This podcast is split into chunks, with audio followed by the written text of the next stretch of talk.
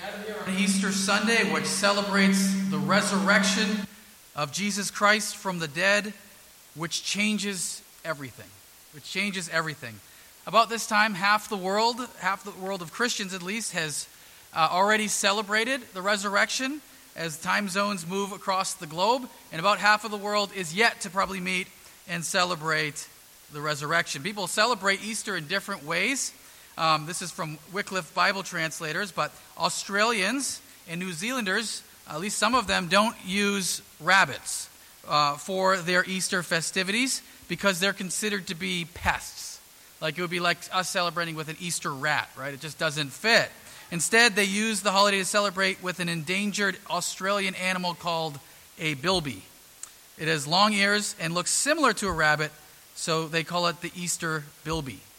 Some churches in Africa decorate their, with cloths that have butterflies, flowers, and more on them. In the night before Easter, Christians have a vigil that begins somber, but as they meet through the night, when morning comes, there's dancing and music that breaks out. In Ethiopia, in particular, they they celebrate the Fasika, which is 55 days long, leading up to Easter. And that, during that 55 days, they fast from eating any meat or animal products. In the Philippines, they have two processions on Easter. The men are in one procession, they follow an image of Jesus risen from the dead. The women make up another profession, they follow Mary wearing a black veil. And when the two groups finally meet out, the celebration, Jesus comforts Mary after having risen from the dead. In Germany, they decorate tree branches. Of course, that's where the Christmas tree came from, right? The Tannenbaum. Uh, they decorate it with painted eggs in the same way we decorate our Christmas tree. In addition to that, uh, Easter marks the kickoff of spring, so they wear colorful traditional dress to celebrate the occasion. In Poland, families get up to celebrate an Easter Sunday breakfast not a dinner. Um, they eat the babka, uh, a, a bread that has raisins and a thin glaze on top of it. In Bermuda, they fly kites on Good Friday, um, a tradition that started when a teacher wanted to teach students about Jesus ascending. So they fly, he flew a kite of, uh, with a picture of Jesus on it to teach people about Jesus rising from the dead and being ascended on high. And here in America, we spend $2.6 billion on candy. That's how we celebrate, right? We celebrate it with candy. There's nothing wrong with that. but it's fair to say that if Jesus did not rise from the dead, we would not be here today. We would not be gathered here in this room right now. In fact, First Baptist Church of Haverhill would not exist. Western civilization would not be anything like we know it to be. In fact, the whole globe now affected by this one day the gospel would be provably and evidently false if Christ did not rise from the dead, and there would be no Christian hope of eternal life. It would be a very, very different world. The way the Apostle Paul put this in 1 Corinthians 15 is And if Christ has not been raised, then our preaching is in vain, and your faith is in vain. And if Christ has not been raised, your faith is futile, you are still in your sins. And those who have fallen asleep in Christ have perished. And if in Christ we have hope in this life only, we are of all people most to be pitied. Jaroslav Pelikan, the scholar, said, If Christ has risen, nothing else matters. And if Christ has not risen, nothing else matters. Tish Harrison Warren wrote, It is painfully clear that the resurrection is either the whole hope of the world, the very center of reality, or Christianity is not worth our time. It's one or the other. Nelson Mandela said Easter is a festival of human solidarity because it celebrates the fulfillment of the good news, the good news born by our risen Messiah who chose not one race, who chose not one country, who chose not one language, who chose not one tribe, who chose all humankind. Friends, we're going to look at Matthew 28 and look at the resurrection account. Jesus' resurrection changes everything. We're going to read the whole chapter of chapter 28, walk through this together, and then we'll rejoice in the fact that Jesus is risen. We read this in the scriptures. Now, after the Sabbath, toward the dawn of the first day of the week, Mary Magdalene and the other Mary went to see the tomb. And behold, there was a great earthquake. For an angel of the Lord descended from heaven and came and rolled back the stone and sat on it. His appearance was like lightning, and his clothing white as snow. And for fear of him, the guards trembled and became like dead men. But the angel said to the woman, Do not be afraid, for I know that you seek Jesus who was crucified. He is not here, for he has risen, as he said. Come see the place where he lay. Then go quickly and tell his disciples that he has risen from the dead. And behold, he is going before you to Galilee. There you will see him. See, I have told you. So they departed quickly from the tomb with fear and great joy and ran to tell his disciples. And behold, Jesus met them and said, Greetings. And they came up and took hold of his feet and worshipped him. Then Jesus said to them, Do not be afraid. Go and tell my brothers to go to Galilee, and there they will see me. While they were going, behold, some of the guard went into the city and told the chief priests all that had taken place. And when they had assembled with the elders and taken counsel, they gave a sufficient sum of money to the soldiers and said, Tell people his disciples came by night and stole him away while we were asleep. And if this comes to the governor's ears, we will satisfy him and keep you out of trouble. So they took the money and did as they were directed. And this story has been spread among the Jews to this day. Now the eleven disciples went to Galilee, to the mountain to which Jesus had directed them. And when they saw him, they worshipped him, but some doubted. And Jesus came and said to them, All authority in heaven and on earth has been given to me. Go therefore and make disciples of all nations, baptizing them in the name of the Father and of the Son and of the Holy Spirit, teaching them to observe all that I have commanded you. And behold, I am with you always to the end of the age. This is the word of the Lord, and may God add his blessing to its reading and to its application this morning. Briefly, this is where we're going we're going to look this morning. In verses 1 through 10, Jesus' resurrection gives us courage. Gives us courage. 11 to 15, Jesus' resurrection gives us confidence. And then finally, in 16 to 20, Jesus' resurrection gives us a commission. First thing it does, it gives us courage. The women arrive at dawn, at the first of rising of the sun. That's why we have a sunrise service sometimes. So we haven't done a sunrise service in a while, but we did have one this morning. And I think I saw you three there. No, I'm just kidding. There was like maybe 10 of us there, um, along with uh, uh, some other churches. It was a good time of worship. But they come to the tomb to anoint Jesus' body. They are not expecting him to be risen from the dead. They're expecting to see a body there and to anoint it. And an earthquake happens at that moment. An angel descends he rolls back the stone and sits on it, and he's described as having an appearance like lightning and being dressed in white as snow, representing his sinlessness, his purity. The guards' response to this is understandable. They respond with fear. they become like dead men. They basically fall to the ground, probably covering their heads, and just lay there in absolute terror. The angel says to the women, Don't be afraid. Don't be afraid, for he is risen. They see the empty tomb. They go to tell the disciples that they, to meet, they're to meet Jesus in Galilee. And up to that point, you'd be a little disappointed if you didn't actually see Jesus. But as they're going, Jesus himself meets them. They grab his feet, and he repeats basically what the angel said beforehand Do not be afraid. Go tell my brothers to meet me in Galilee.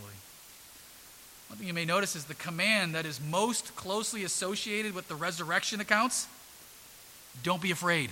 don't be afraid. No fear. We, we have lots of fears, don't we? Now, some fears are good. Um, fear can be a good protection instinct. You should have a healthy fear of snakes, okay?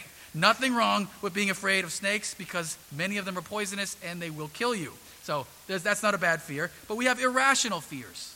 We call them phobias, right? A, a crippling fear of, of spiders, or crippling fear of crowds, a crippling fear of enclosed spaces, claustro, claustrophobia. Did you know that there's also claustrophilia? Uh, there are those who love enclosed spaces. Actually, the great uh, science fiction author Isaac Asimov is said to have been a claustrophiliac. He loved to be in small, enclosed spaces. I don't get it. But some people are like that, I guess. We also fear the unknown. We fear the future. We fear losing a loved one because we know that's a real possibility. We fear death and the process of dying. Maybe we fear the afterlife and what's to come after we pass on. There's also the fear of despair, of meaninglessness for some. That this whole, pur- this whole universe, this whole life has no purpose or meaning to it. Richard Dawkins, the renowned atheist, said this The universe has no design, no purpose, no evil and no good, nothing but blind, pitiless indifference. Maybe that's a fear.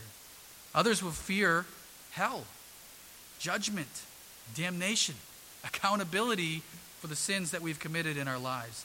Jesus' resurrection gives us courage. Do not fear. The Holy Spirit does, can and does give us the ability to overcome irrational fears, but more importantly than that, there's no need to fear the future. There's no need to fear death itself. There's no need to fear hell. The best is yet to come for those in Christ. Death is defeated. There is a heaven. There is an afterlife. There is eternal life for those who trust in Christ. The world is not doomed to a meaningless despair. There is a new heavens and a new earth that is coming. It will one day be restored. The command that is most closely associated with the resurrection is do not fear. In 11 to 15, the resurrection gives us confidence. Gives us confidence. Jesus' resurrection gives us confidence because of the guard's testimony. And I'll explain what I mean here. After the resurrection, the elders and the priests have a little quick damage control meeting. we got to do something about what just happened here. And they decide here's the best plan of action pay off the guards to say the disciples came and stole the body. And we'll just lie about what really happened, and we'll just pretend like there was no resurrection. Um, the guards' lives are in danger, by the way, because they allowed this to happen. Um, so he says, Well, if that happens, we'll satisfy the governor. We'll talk to the governor. We'll get you out of trouble. And they do what? They take the money. I mean, what other choice do they have? We can either not take the money and get in trouble and probably forfeit our lives, or we can take the money and they'll you know, deal with the governor for us. They do as directed. And Matthew tells us this story has lasted till this day. Not meaning today, meaning when he wrote it, but it is still lasted till today. In fact, there are multiple poor explanations given for the resurrection. And you might say, how, how does this give us confidence, Rick? Because honestly, so many of these excuses for the resurrection are pathetic. They're not very good. Um, first of all, why would the disciples die if they knew it was a lie? Right? If you, if you knew this whole thing was made up and we're just going to pretend that Jesus rose from the dead, I'm not going to go to my death for this lie. I'm not going to risk my entire life and livelihood, be imprisoned, boiled in oil, crucified upside down, and all of these horrendous deaths that the disciples went to for a lie right? There have been many, many other theories as well. Jesus didn't actually die. Uh, so somehow the Romans forgot how to crucify someone. Um, and instead, he gets put into this tomb with this giant stone in the way and somehow wakes up from his coma like status, rolls away the stone, overcomes the guards, reaches the disciples, and they see his broken, bloodied body and say, He's risen! Doesn't make any sense. They all had a hallucination. Well, hallucinations don't work that way. An individual can have a hallucination, a group can't. And at one point, he appears to more than 500 people. One common one is that this is a legend, it's a legend of history. The problem with that is legends take centuries to arise. This happened within a very, very short time. We know that historically, that the proclamation of that Jesus is risen from the dead happened very, very quickly after the cross. Friends, I like what uh, Chuck Colson said. You know who Chuck Colson is? He's the one who uh, worked with Richard Nixon on Watergate and uh, went to jail for a number of years, came, became a Christian while in jail, and led a prison ministry called, um, I lost it, whatever Prison, prison International. Um, Chuck Colson said this I know the resurrection is a fact, and Watergate proved it to me. So, for you older folks here, remember Watergate. How? Because 12 men testified they had seen Jesus raised from the dead. Then they proclaimed that truth for 40 years, never once denying it. Everyone was beaten, tortured, stoned, and put in prison. They would not have endured that if it weren't true. Listen to this Watergate embroiled 12 of the most powerful men in the world, and they couldn't keep a lie for three weeks. You're telling me 12 apostles could keep a lie for 40 years? Absolutely impossible, right? No way is this made up. Something happened, and perhaps most importantly, at this very moment, all of history begins to change. The disciples who go from a cowardly group hidden in secret to boldly proclaiming the resurrection of Jesus from the dead, they begin to turn the world upside down. So, within a short period of time, all of the Roman Empire has been affected by this message. To be confident in your faith. Jesus really did rise from the dead. His body really did come out of that tomb. This really happened in history. It is true. Why does this matter? It's the completion of the gospel. He was raised for our justification. Our salvation is not complete until Jesus comes out of that tomb. It's a necessary part of the full picture of the gospel.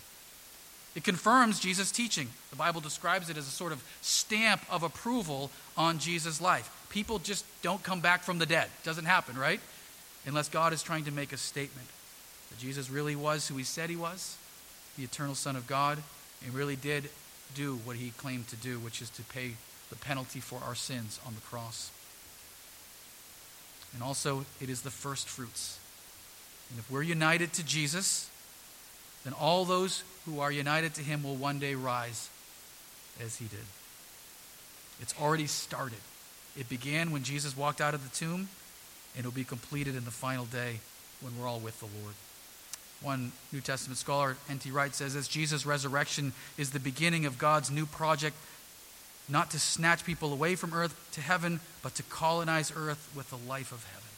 God is beginning this work of transforming all things through the resurrection of Jesus from the dead. And then, thirdly, Jesus' resurrection gives us a commission.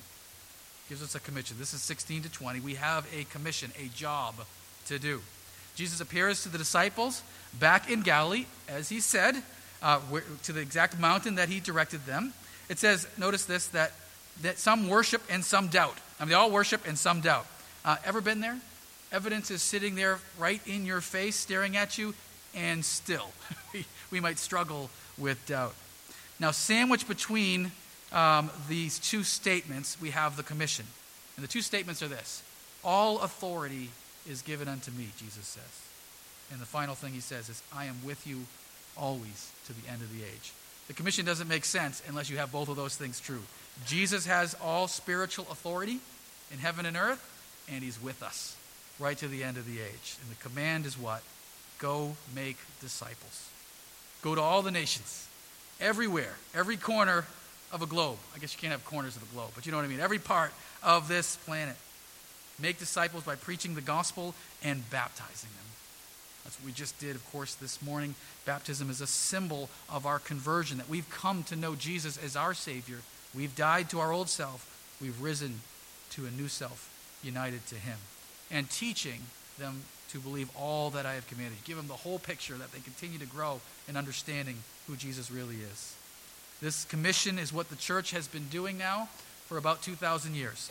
The gospel has always been diverse and meant for the entire globe, ethnically and racially. As I said, it started with a Middle Eastern Jew, and from there it spread into Asia Minor, into the entire Roman Empire, and now across the entire planet as the largest religion, at least professing Christian, professing religion in the world.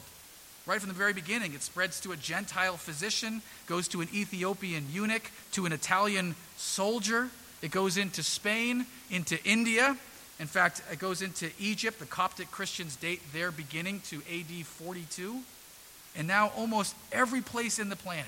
In fact, the gospel and Christian faith is spread almost evenly in every continent in the world, maybe even Antarctica, because I'm sure some of these scientists down there are, uh, are Christians as well. The place that's most needed, of course, is Asia, the 1040 window, it's sometimes called. But even China, they say there's as many as 100 million Christians who hold Jesus risen from the dead. We have a job to do. If Jesus is risen, and he is, and we are waiting for his return, and we are, we have a job to do. The Great Commission, or the mission of the church. Go reach the nations. Love God, love your neighbor, and share this good news. One life at a time, one people group at a time, one nation at a time, and one generation at a time. Jesus' resurrection changes everything. And no wonder when they find a new courage without fear of anything in this world, a new confidence in Christ, and a commission, a job to do until he comes back. As the world can seem kind of dark at times. But when you look at eternity and you look at what Jesus accomplished for us on the cross and in the resurrection, that darkness is a drop in the bucket of eternity. How are things going?